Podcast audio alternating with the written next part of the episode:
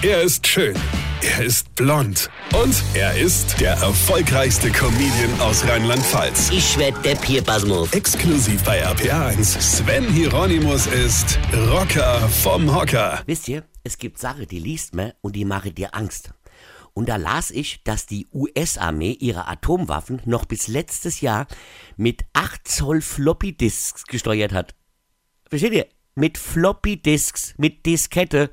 Mittlerweile, also jetzt im Jahre 2020, setzen die USA aber auf eine digitale Lösung. Erst in dem Jahr, um Gottes Willen. Aber der Flugzeugbauer Boeing, der setzt weiterhin ja, auf die guten alten Disketten. Einem Bericht von The Register zufolge soll beim Aufspielen von Updates in den Passagiermaschinen Boeing 747-400 noch immer Disketten zum Einsatz kommen. Konkret handelt es sich dabei um 3,5 Zoll Floppy Disks, wie sie noch in den 90er Jahren zuhauf eingesetzt wurden. Was?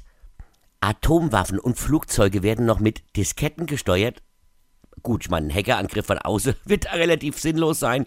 So alt ist die Technik von den Hacker ja jetzt auch nicht, ja? Ey, es gibt so viele Sachen, die ich nicht verstehe. Zum Beispiel auch diese Corona-Schwurbelleugner, die tatsächlich behaupten, Corona wäre eine Erfindung von Bill Gates und nur dafür da, uns zwangs zu impfen, weil wir dann von Bill Gates einen Chip eingepflanzt bekämen, der uns steuern und töten kann. Ein Chip. Von Bill Gates. Nee, ist klar. Wisst ihr, wenn der von Apple wäre, würde ich mir vielleicht Gedanken machen, aber doch nicht von Microsoft. Ich bitte euch, ja, dann sind wir endlich alle gechippt, ja.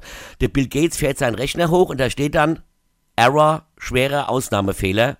Wenden Sie sich bitte an Ihren Kundendienst. Weine kenn dich. Weine. Sven Hieronymus ist Rocker vom Hocker. Weine kenn dich. Weine.